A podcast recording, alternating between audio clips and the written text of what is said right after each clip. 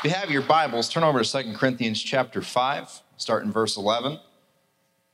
Praise God. Hallelujah. I want to speak to us today on the ministry of reconciliation or the greatest task ever. Everybody say others. Everybody say others starting in verse 11 of Second Corinthians chapter 5. If you're not there, you can just pretend like you are, because I'll put it on the screens behind me. This is at the ESV today. Therefore, knowing the fear of the Lord, we persuade others. Everybody say others. But what we are is known to God. And I hope it is known also to your conscience. We are not commending ourselves to you again, but giving you cause to boast about us. So you will be able to answer those who boast about outward appearance and not about what is in the heart. The New Living says, those who boast about having an extravagant ministry, but not having sincerity of heart. A lot of people are striving today to have something that's extravagant, but if you strive for sincerity, the Bible says it this way in Matthew 6 and 33 if you seek first the kingdom of God and his righteousness, everything else will be added unto you. So that means if you seek the things that are in God's heart, God will give you the things that people are seeking in their hearts. That directly relates to finances as well, because Matthew chapter 6, the context of that passage is about your daily needs. Amen. Continuing on. That's a different message for a different day. For if we are beside ourselves, it is for God. If we are in our right mind, it is for you. Anybody here been called crazy because you go to a Pentecostal church? Am I the only person who's been called crazy because you go to the church on the highway? I've heard people say, you know, I play dumb. I really do. So like, for instance, say I got to sell something on Marketplace or Craigslist or something, I'll say, hey, let's meet at that uh, big church on, on Route 6. The big white one? Yeah, yeah, let's, let's meet there. And I'll be out in the parking lot and you know what? I'll, I'll say, hey, did you ever go here before? Just to see what they say. I really, I really do this. One guy told me, he said, yeah, he goes, I think they swing off the chandeliers in there. really, man? Yeah, I'm pretty sure they do. I said, Well, at least they seem like nice people. Oh, yeah, they're nice people, though. Yeah, they're nice. You know who, who gets the brunt of it, even worse than that, is our youth. Like you think you think you have it bad with like like a coworker, like saying like like a sly remark or somebody not whatever. But our youth, you, you should hear the horror stories of going to public school and serving God and going to this church. Them bringing their friends I won't, I won't say who because he's here this morning, but one of our youth who's going into their senior year, uh, last year he brought friends to uh, like, like a whole tribe of them to, uh, to youth. And for weeks afterwards in school, his friend group like shunned him away from their group, would start rumors about him, say all kinds of crazy stuff because he brought him to youth. But here's where I'm going with this. Second Corinthians chapter uh, 5 and verse 14 says, or 13 says this. In the New Living, it says, if we're crazy, it's for the glory of God. But if we're in our right mind, it's for your own benefit or the benefit of others. So that literally means that when people say, you're crazy, yeah, you're right. Because if the world says that we're crazy for giving glory to God, if the world says we're crazy for what, believing what the Bible says concerning speaking in tongues. If the world says we're crazy for carrying the power of God, but yeah, they, they, they call getting blacked out drunk on a Friday night, that's normal. Living an unsober life is normal. Living a life uh, where, where, where, where, it's like a free for all, you sleep with whoever you want. Uh, you know, suicide rates at an all time high. They call that normal, but then they come in church and say, well, somebody fell down, so that's crazy. But yet, yet they, they, they can they can wipe a 30 pack out on a Friday night and blackout drunk in the middle of the highway, and we just say that's normal. See, I'd much rather have the world consider me crazy, yet be in right standing with God, than, the world applaud me and say, Oh, you're so nice. You do good deeds. You feed the poor. You take care of kids. You clothe people. Listen, that's all well and good, but I'm not here for you. I'm not here for the approval of the world. You'd swear that most preachers are politicians. Let me rephrase that. You'd swear most Christians are politicians. Well, I wonder what my approval rating is. Let me tell you something. Approval ratings mean about as much as what you flushed down the toilet this morning. Praise God. Let's continue on. Verse 14. And if that offends you, my, my dad's preaching next service. And I, I have actually I set up an email now for complaints.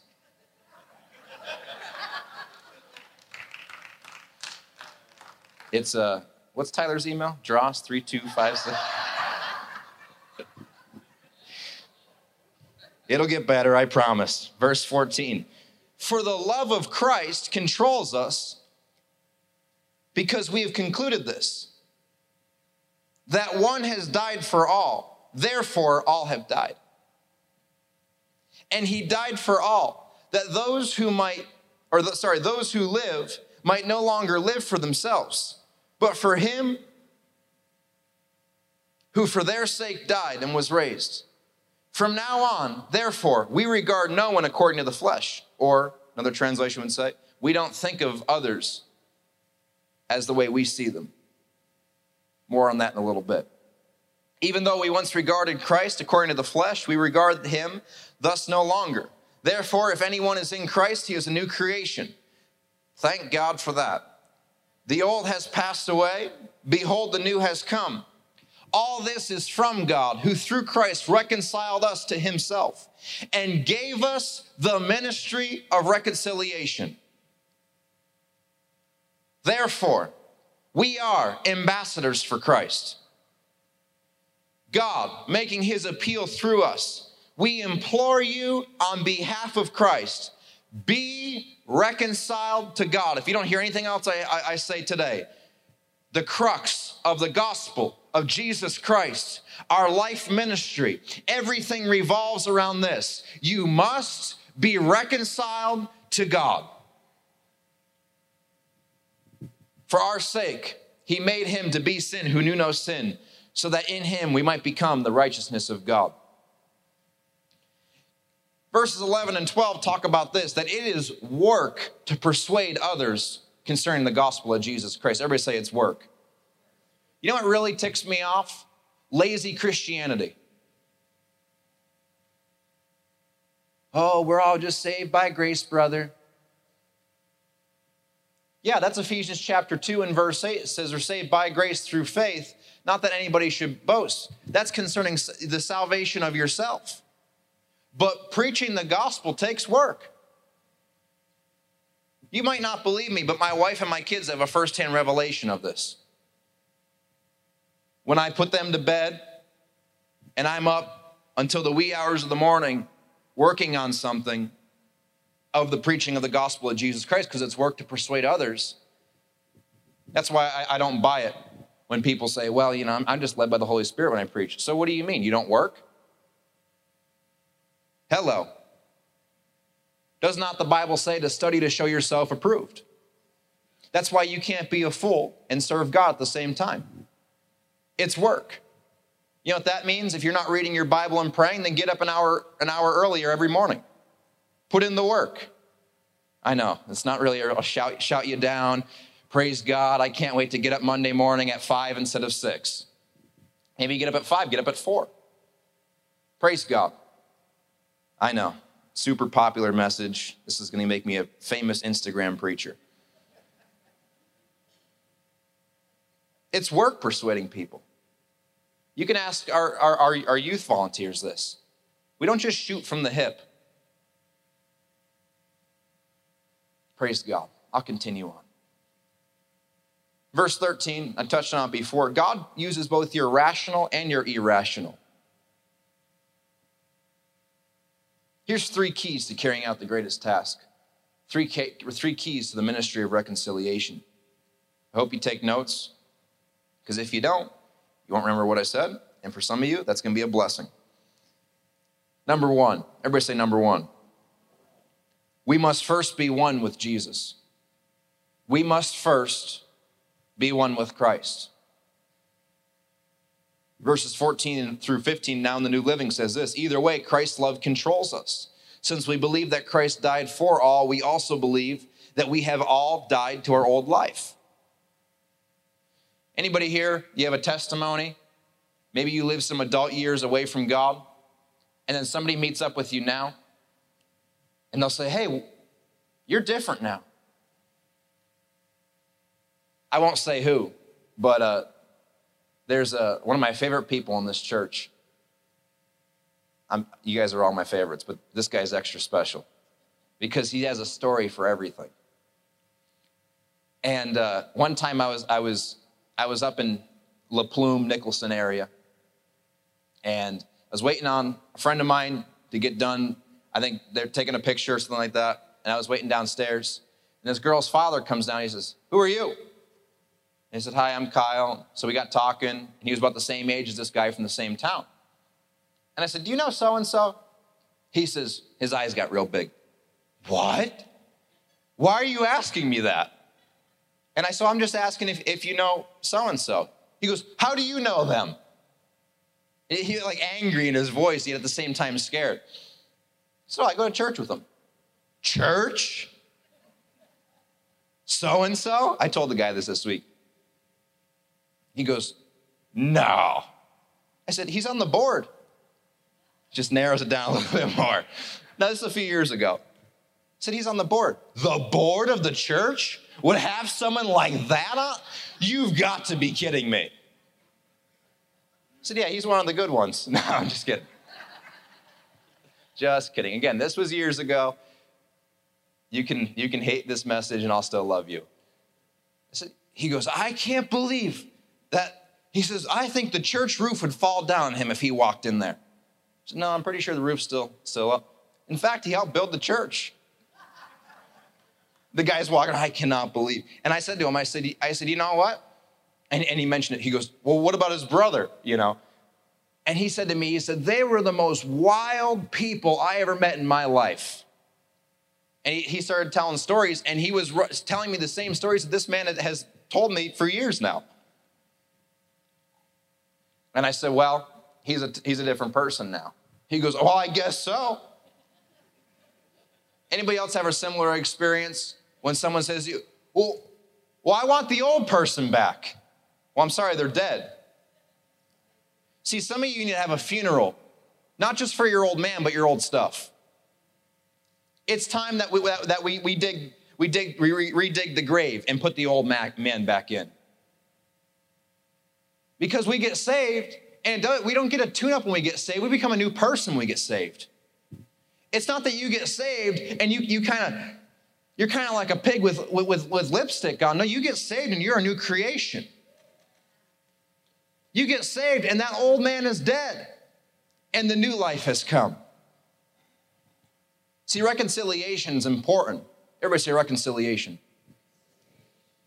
The ministry of reconciliation is important to each other. We should be reconciled. Anybody here, like you hate having beef with people? Anybody else other than me? I'm a confrontational person. So, in other words, if I have a problem with you, I'm going to come and we're going to have a conversation about it. That sounds crazy, but that's what the Bible says in Matthew chapter 18. So I just rather be justified with God, and if you don't like it, that's okay. And I, I and, there's some people here who can attest to this because we've had some difficult conversations. I can have a conversation with you and you can get mad and, and, and I, I can tell you my frustrations and I, I, will tell you, listen, I forgive you and I love you. And I, we move on and that's the last that, that you ever hear about it. Amen? However, it's important to be reconciled to people, but it's more important that we get reconciled to God. See, you can't love people right until you love Jesus right. Too many people are trying to figure out why there's problems in the relationships. Well, I don't understand why there's a problem in my marriage. I don't understand why my kids they don't they don't like me and all this stuff. And I try to force them to go to church. Well, instead of trying to do that, how about you get your relationship with Christ right, and your other stuff will fall into place. Amen. You can't love people right until you love God right. Hello. See, today it's easy to see problems in the world. You can turn on the news, I advise you not to. You can pick up the paper, I definitely advise you not to do that. You should just cancel your paper subscription. Because why would you read the bad news every day and get it shipped to your house? So I don't watch the news. About 10 days ago or so, I was at someone's house and they, they had Fox News on, which seems to be a little bit better than the rest of them. But even on Fox News, they, started saying things that were terrible. And I jumped up and I said, These guys, I said, these guys are so crooked, talking about the media. And I said, obviously, they must be paid off or something. And if, if you feed on that news all day, what happens? Your attitude starts to get weaned down. So I'm like sitting there, and I'm actually, I'm actually, I'm, I'm tuned out from the news, and I'm working on something. I said, I don't want to focus on what's going on. And I'm working on something, a project I was working on, and I feel like a heaviness come upon me. And uh, so I jumped I was like, turn this off. Either I'm leaving or you're turning this off. I'm not going to sit here and listen to negativity 24 7. Hello. See, what you fill your mind with is what's going to affect people around you. But it's easy to see problems in the world today teen suicide, any suicide for that, that, that part, drugs, addiction, racism, brokenness. It's pretty easy to see it. There's problems that face our country. But the problems that we face aren't just political. Everybody say political but they're actually spiritual. So what happens is we see a problem and we say, well, what we need to do is we need to get out, we need to do this, this, and that. But God's not calling you to do that. God's calling you to get your relationship back to Him. Someone's gonna get mad about this. If you went out and you marched, congratulations, that's great. But if you if you did that and not attended a prayer meeting, it's time to get saved again. If you made a social media post and, and, and with your little hashtags and everything like that, but you didn't call people back to repentance and to reconcile to God, you need to check your heart. I'm not your politician. I'm a preacher here today of the gospel of Jesus Christ, which means I got no political affiliation, no dog in the fight. I just love Jesus and love you enough to tell you the truth. It's easy to see problems in the world. Anybody, listen, anybody could be a thermostat. Uh, sorry, a thermometer. It takes a real person to be a thermostat. Walk in the room, it's too cold, it's too hot, the songs aren't right, this, this, this isn't right, this is wrong in the church, and this is wrong. Anybody can do that, but can you change the atmosphere around you? Me and my buddy Joe, we were hanging out when I was just maybe eight, nine years old down in Peckville. I used to go with my dad to the office down the old church, and my friend lived about three blocks down, and we'd go, we'd hang out. We'd get Joey's Pizza, I can get two slices and a Coke for four bucks. Then I can go over to the Alpine Squirrel and I can get a, that's, that's right, I said squirrel. And, and I can get an iceberg, which is the ice cream they had at the, the bottom of the machine, frozen for 25 cents. Tax and everything, five bucks, I can enjoy my day. It's a little bit more than that today. This is about 15 years ago. Well, we, I've always been attracted to junk. And so we're, we were walking, and somebody was throwing out two scooters. And so me and Joe go over and we grab these scooters. And we get spray paint and we're painting these things up and putting stickers on them and we're talking and we're all excited. And some little girl comes around the corner by the old church. She says, Hey, what are you doing? And she said, Well, we're, we're, we have, these are scooters and, and, and you know, we're going to paint this one blue and this one's going to be red and we're going to race them and all this stuff. She goes, Well, I want it. And Joe says, This is my scooter. Get out of here. She goes, Well, I want yours. I said, No, this is mine. She goes, Well, I'm getting my big brother. And my big brother's going to come. He's going to beat you up. And so I'm like, Okay. And she lived in an apartment building right next to the church. So she goes upstairs. And I hear her say, Johnny. Huh? Listen, I, the kid was 13, but he sounded like a trucker, okay? There's boys who are being mean to me outside. Oh, no one picks on my sister. And you hear stomping. I ran so fast into the old church, went upstairs to my dad and said, Dad, uh, uh, I'm in trouble. What do you mean?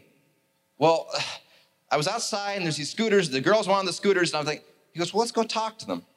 So here comes little Sally with little Johnny behind her. And Johnny to me looked big.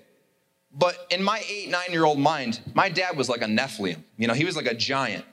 And so here comes Johnny around the corner, and he sees my dad, and he stops dead in his tracks and turns around, and I never saw them again.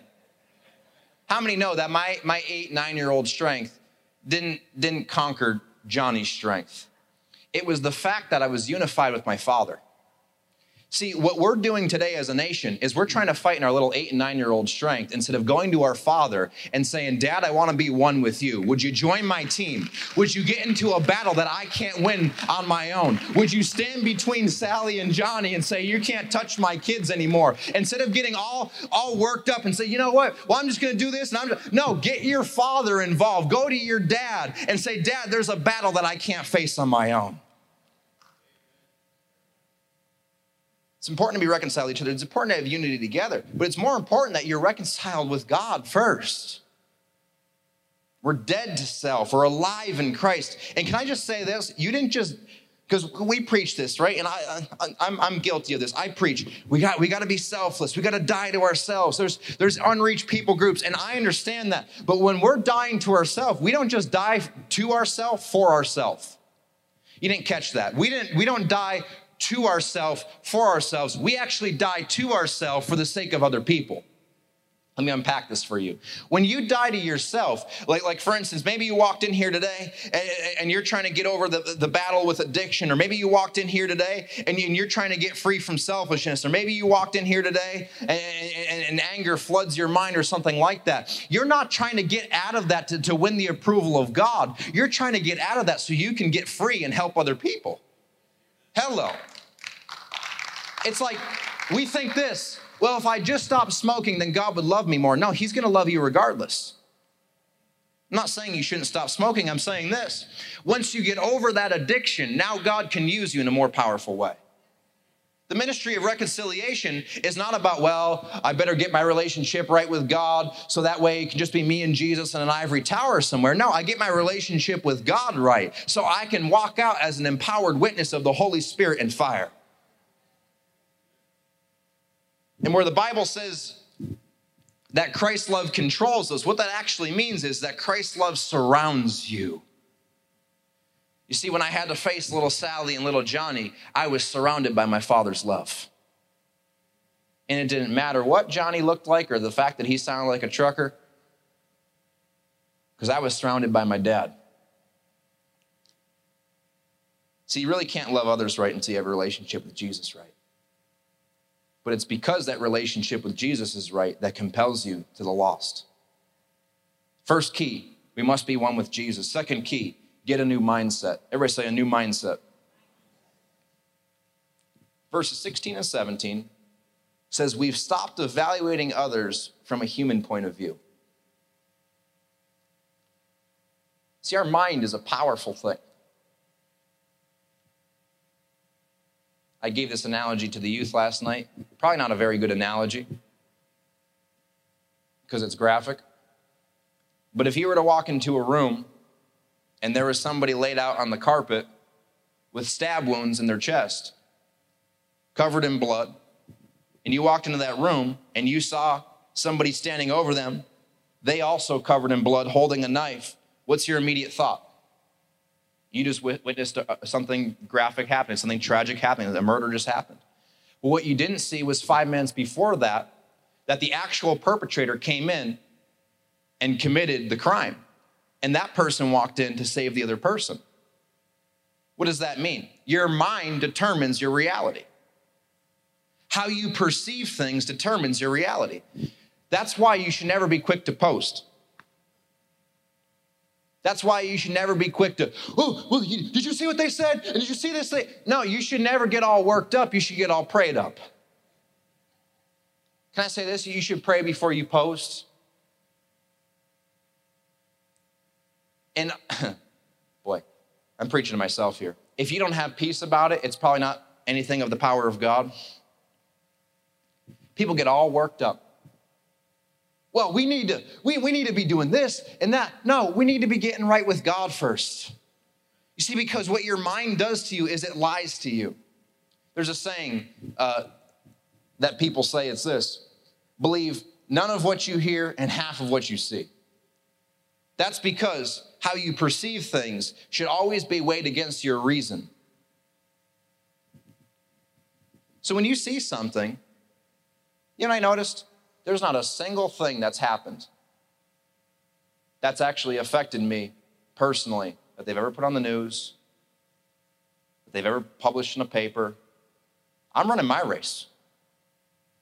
Let me say this if they never started you, they can't stop you. So be careful that you don't give mind to people who aren't a part of your race. Your, your physical race, not your, not your you know, white, black, purple, brown, green. You're a Martian, have two antennas. I don't know get myself in trouble real quick here. Anybody else ever have a moment?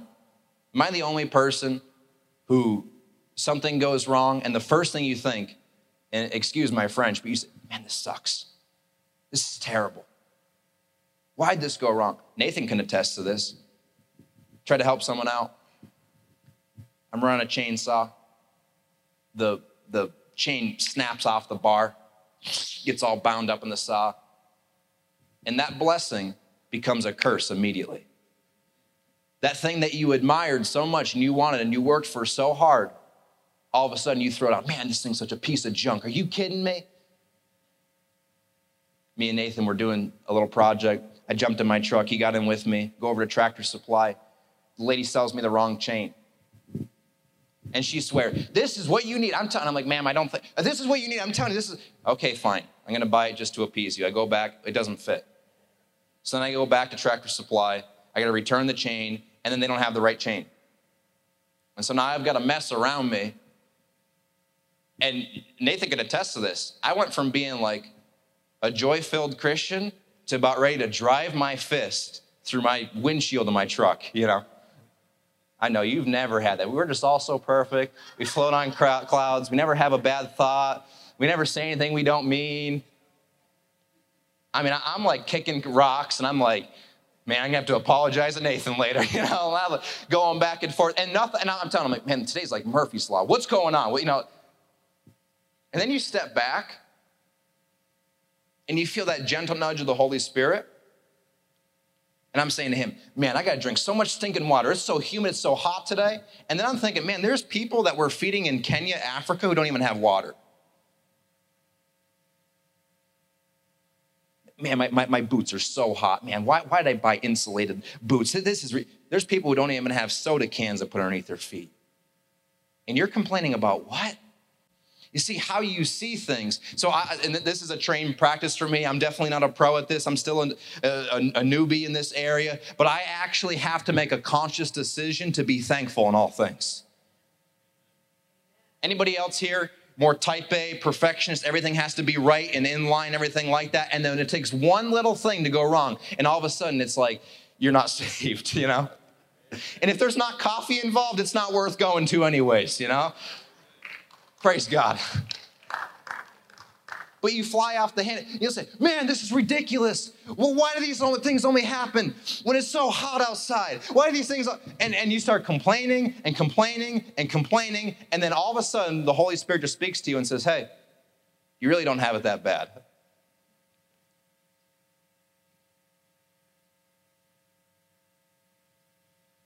I saw this picture one time. Uh, it, it was a guy driving a brand new Corvette, red quad tip exhaust in the back, seven speed transmission. And the guy pulls up next to him in a Ford Pinto and he's looking over at that guy and he's saying, Man, I wish I had that car. Why can't I have that car? The guy in the bicycle pulls up next, next to the guy in the Pinto and he says, Man, I wish I had a car. I wouldn't have to bicycle to work every day. The guy walks up to the guy next to the bicycle and says, Man, I wish I had a bicycle so I didn't have to, you know, walk to work. I could bicycle to work. There's a guy up in the apartment building in a wheelchair looking out and saying, Man, I just, I wish I had legs and I can be outside today. You see, your perspective is everything. Well, I, I don't know what, you know, you know what I'm gonna do? I'm gonna, I'm gonna go get a big note on a, on a new truck because, See, what, what happens is you start comparing yourself with other people and you get frustrated because what you're doing is you're looking at other people, not looking at the author and the perfecter of your faith. The Bible says that we're supposed to be thankful in all things, and that is a discipline. That, that, that takes work to say, listen, uh, I, I know that the, the, people have nicer things, but I'm gonna keep seeking God's kingdom first. I'm gonna keep tithing. I'm gonna keep believing. I'm gonna keep working my tail off. And listen, I know that one day God's gonna elevate me to the place that people are gonna look at me and say, I wish I had what that guy wants. And I could say, listen, that's not because of my own doing, that's because I kept my eyes on Jesus, the author and the perfecter of my faith. And if he did it for me, he doesn't have favorites. He'll do it for you and for you and for you. You see, when you keep your eyes on Jesus, you don't have to take the glory for yourself. But it's a mindset, it's a discipline. Uh, like, like, I think this, you know, you work whatever, you know, a short day, 14, 15 hours, you get home, you're dog tired, and you think, man, I wish I didn't have to work such long days. Other people only have to work eight days. You know, there's people who would die to be working, who are sitting in ICU units down in CMC. It's just a change of perspective. And can I say this? I'm more privy to complaining. I'm more privy to be the guy to say, man, this is terrible. Let's get out of here. What, what the heck are we doing? But then the Holy Spirit will give you that gentle nudge and say, son, you really don't have it that bad.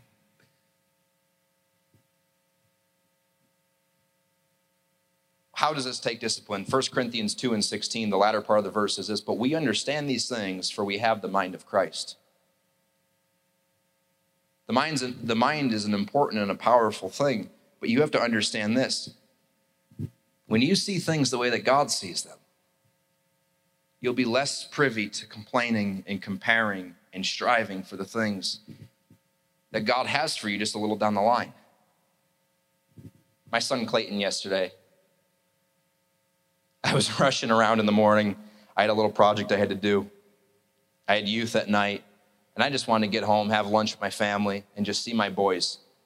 And so I, I, I get home, and I'm a little bit tired going all morning, and me and Clayton were, were playing with this little little green ball, right?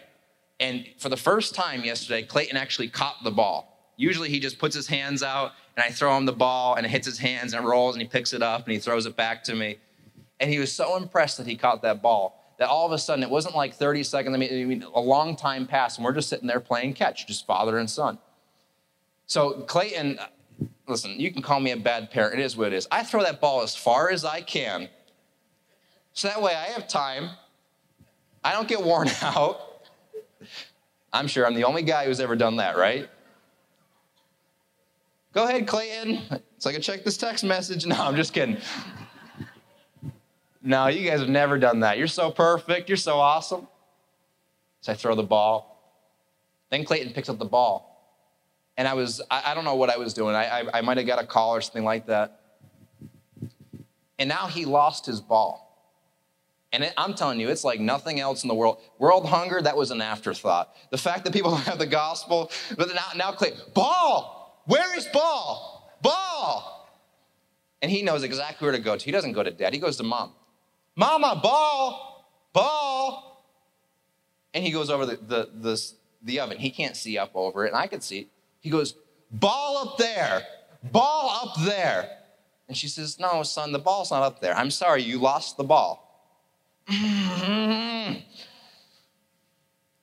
Where is ball? So, anyways, a little time passed.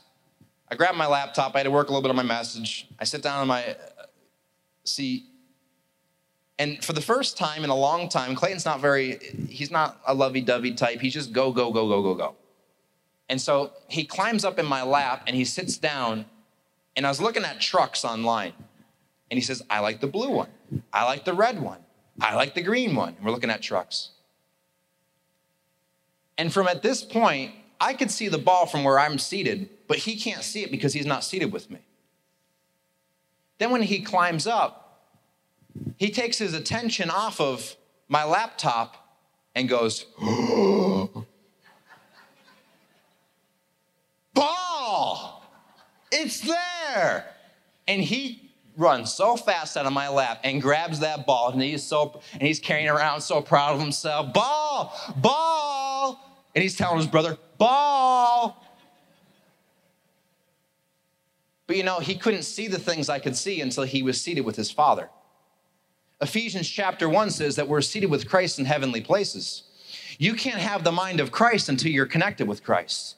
Just as my son couldn't see that little two inch ball from, from his little two year old standpoint. You see, when he's with his dad, he rides up on the high places, what Isaiah says. And when he's up on the high places, now he has a greater aerial view. He has the view of his father. Isn't that just like the church now? Running around, ball, I want my ball. Well, if you just get with your father, then you can see all the things that your father sees. How does this relate to the ministry of reconciliation? Perfectly, actually, because when you start seeing people who are lost and they need reconciled to God, this is what I've learned. When you pray for that person, you can't, when you go to God, oh God, well, you know how terrible they are, Lord. And you know how small minded those people are. They're so rotten. No, when you go to God, you pray for them. He already knows those things and you pray, Lord, empower me with the Holy Spirit. Give me an opportunity to preach the gospel to them. And when you leave empowered by the Holy Spirit, you don't go to other people and say, Well, I just wish you could see the things the way that I see them, because you're some left, lost, and lonely, dirty sinner. No. Start including them, start seeing them through eyes of faith. Romans chapter 4. Start seeing them the way that your Father sees them, justified just as if they never sinned because of what Christ has done for them. See, God sees them, and He knows the beginning from the end. So He already sees your prodigals who have come home. He already sees the backslidden coming back in right standing with Him. He already sees that revivalist finished. He already sees Thrive Church in Honesdale full to the glory of God. He already sees the other campuses popped up. So when we, we drive by those places, we don't, oh, look at that. Who would ever want to live there? What would? No, we see things through the eyes of faith. You might see giants in the land. And yeah, we see giants too, just like in Numbers. The spies, they, they, they, saw giants, but the others didn't focus on the giants. They focused on the fruit. It's time that we start focusing on the fruit. Man, you know, maybe, maybe it's your husband or your wife or your child right now, and they're away from God. Just start focusing on the good things they're doing. Doesn't mean that you ignore the sin. You just start reconciling them in. Just start talking to them like they're saved. Well, how was church today? Saw you went to church. Oh, it was great. A bunch of people got saved. Isn't that great? Praise God. Lastly, today,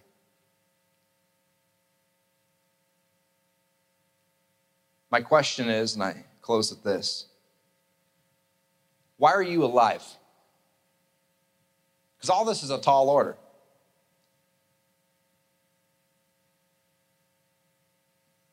If we be honest, for us to see people through the eyes of faith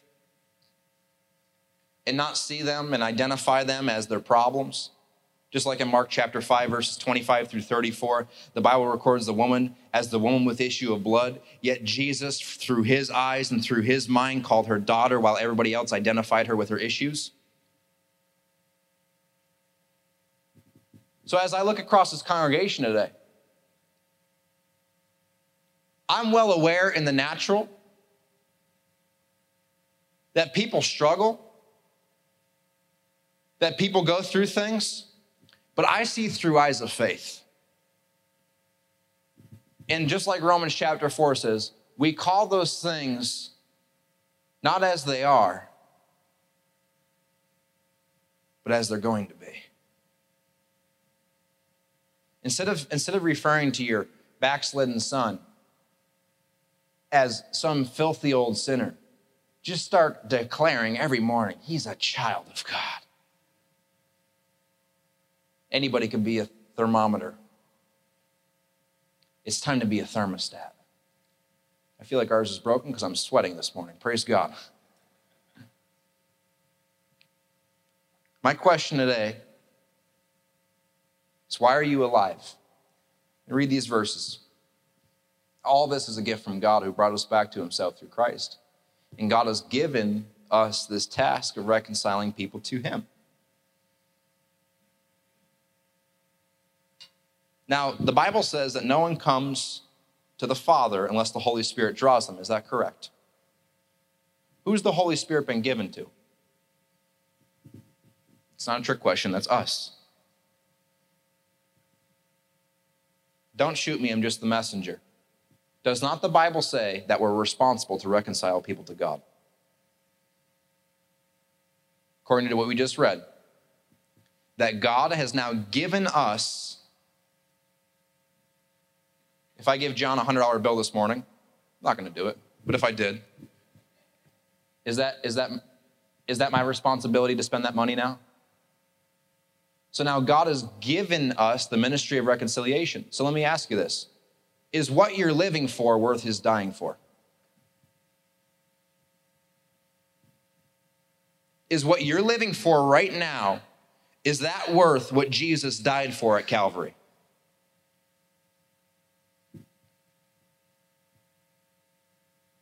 How do you spend your week?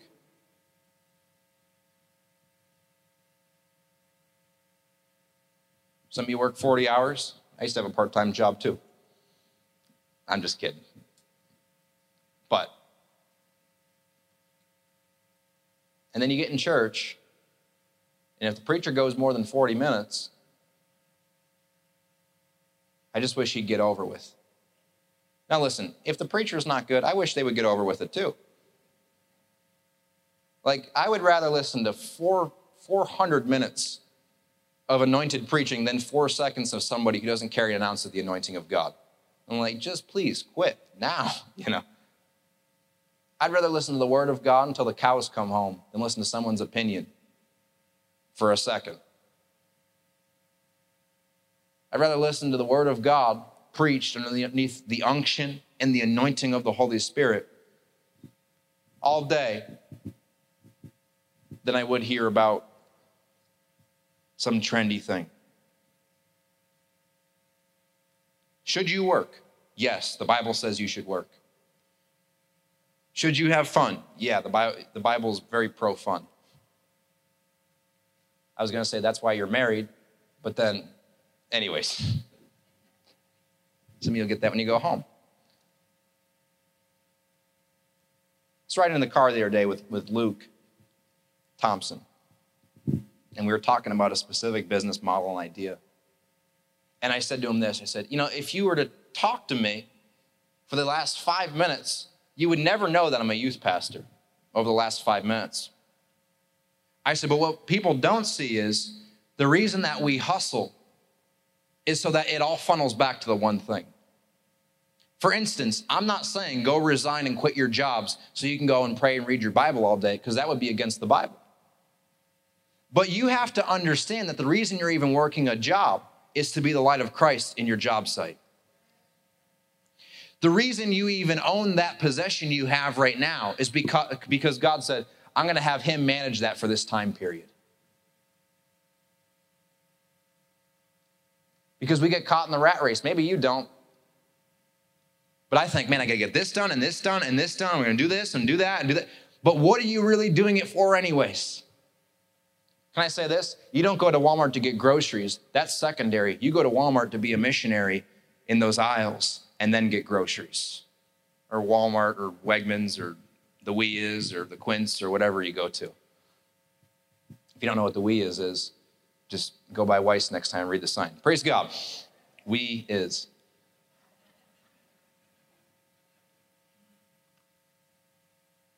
What's the reason that you're alive?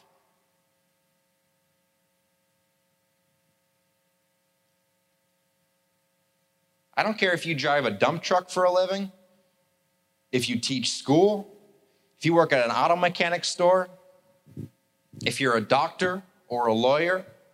The only reason that you're there, let me put it this way you're created by God and for God. In other words, before God ever laid the foundations of the earth, He said, You know what? I'm going to have little brother over there, John, and he's going to lay a stone to the glory of God. And when he's on that job site, and I'm just going to brag on John here for a second. He's the gray fox with the mullet over there and glasses. Praise God. Sings. He says, I'm going to place him there on that job site so he could be a light to other people. And John's led people to Christ on the job site. He's been able to pray with people. Maybe you're a waitress, a waiter. You're not there to serve food. You're there to be the light of Christ. Relates back to the message. You're there for the ministry of reconciliation. See, once you realize that you've died to self, see, dead men don't have opinions, dead men don't have agendas. You're simply controlled by the love of Christ.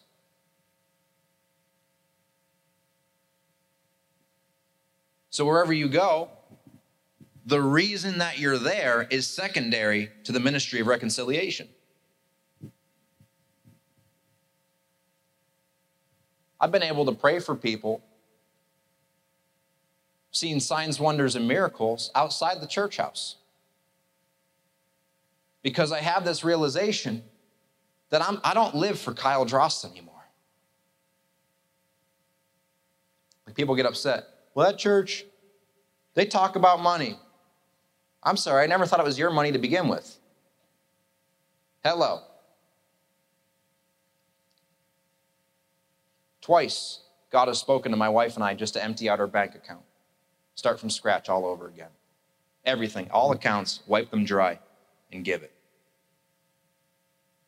And it didn't hurt because it's not my money. Leonard Ravenhill one time was hosting a, a prayer meeting, and uh, a guy came in and he says, Man, I got, I got a yacht, I got a Porsche, got a house in Fiji. And he says, All this means nothing to me. And Len was behind his Bible, and he just reached out his hand like this. The guy looked at him and said, Come on. Oh, it doesn't mean anything to you, right? And the man went away very sad. What are we living for? I don't hustle so I can have a nice car or nicer house. All that's secondary. We work hard for the ministry of reconciliation. Let me say this as well. The more you're reconciled to God and you understand, like when I first got saved at four years old, if I'd backslide, I'm not really affecting that many people. But now, 20 years later, God's entrusted me with a ministry, with a marriage and a family, and a household. And if I was to backslide now, I'd bring a lot of people with me because the responsibility is greater. What can God entrust you with? It's quiet because people are thinking. Why are we alive? I quote Matthew chapter 6 when I say, Isn't your life more than eating? All you're striving for, you should strive. You should work. You should hustle. Matter of fact, you should out hustle everybody around you. When you come to the work site, your, your boss should fight to keep you because no one works as hard as that girl or that guy. People should look, look at you and say, man, that, that, that guy is full of integrity and character and hard work. But you don't do that so you could say, whoa, man, look at me, you know, I, I cranked out all. No, you do that so you could say, I'm here for the ministry of reconciling people back to God. Talked to a young person last night, and he said to me, he said, Man, he said, he's been saved two weeks. He got saved at our homecoming gala. He was there last night. He said, Man, he said, I just, I get so upset. So, well, tell me, what's your frustration? He goes, Man, he's, he said, I, I just start judging people. He said, I just start, I just think, man, I don't like this guy. I don't like that guy.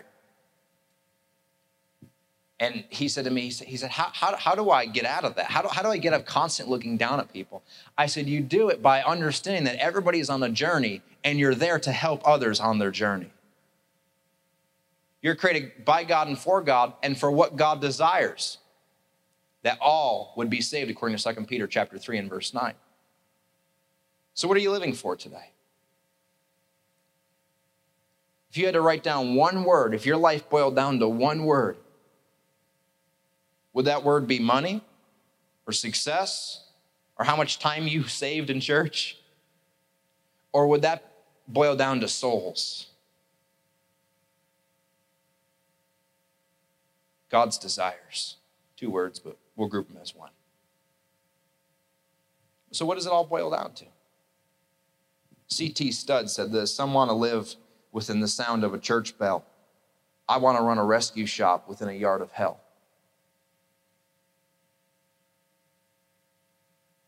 See, when you seek what God wants, He'll make sure He takes care of the things that are in your life.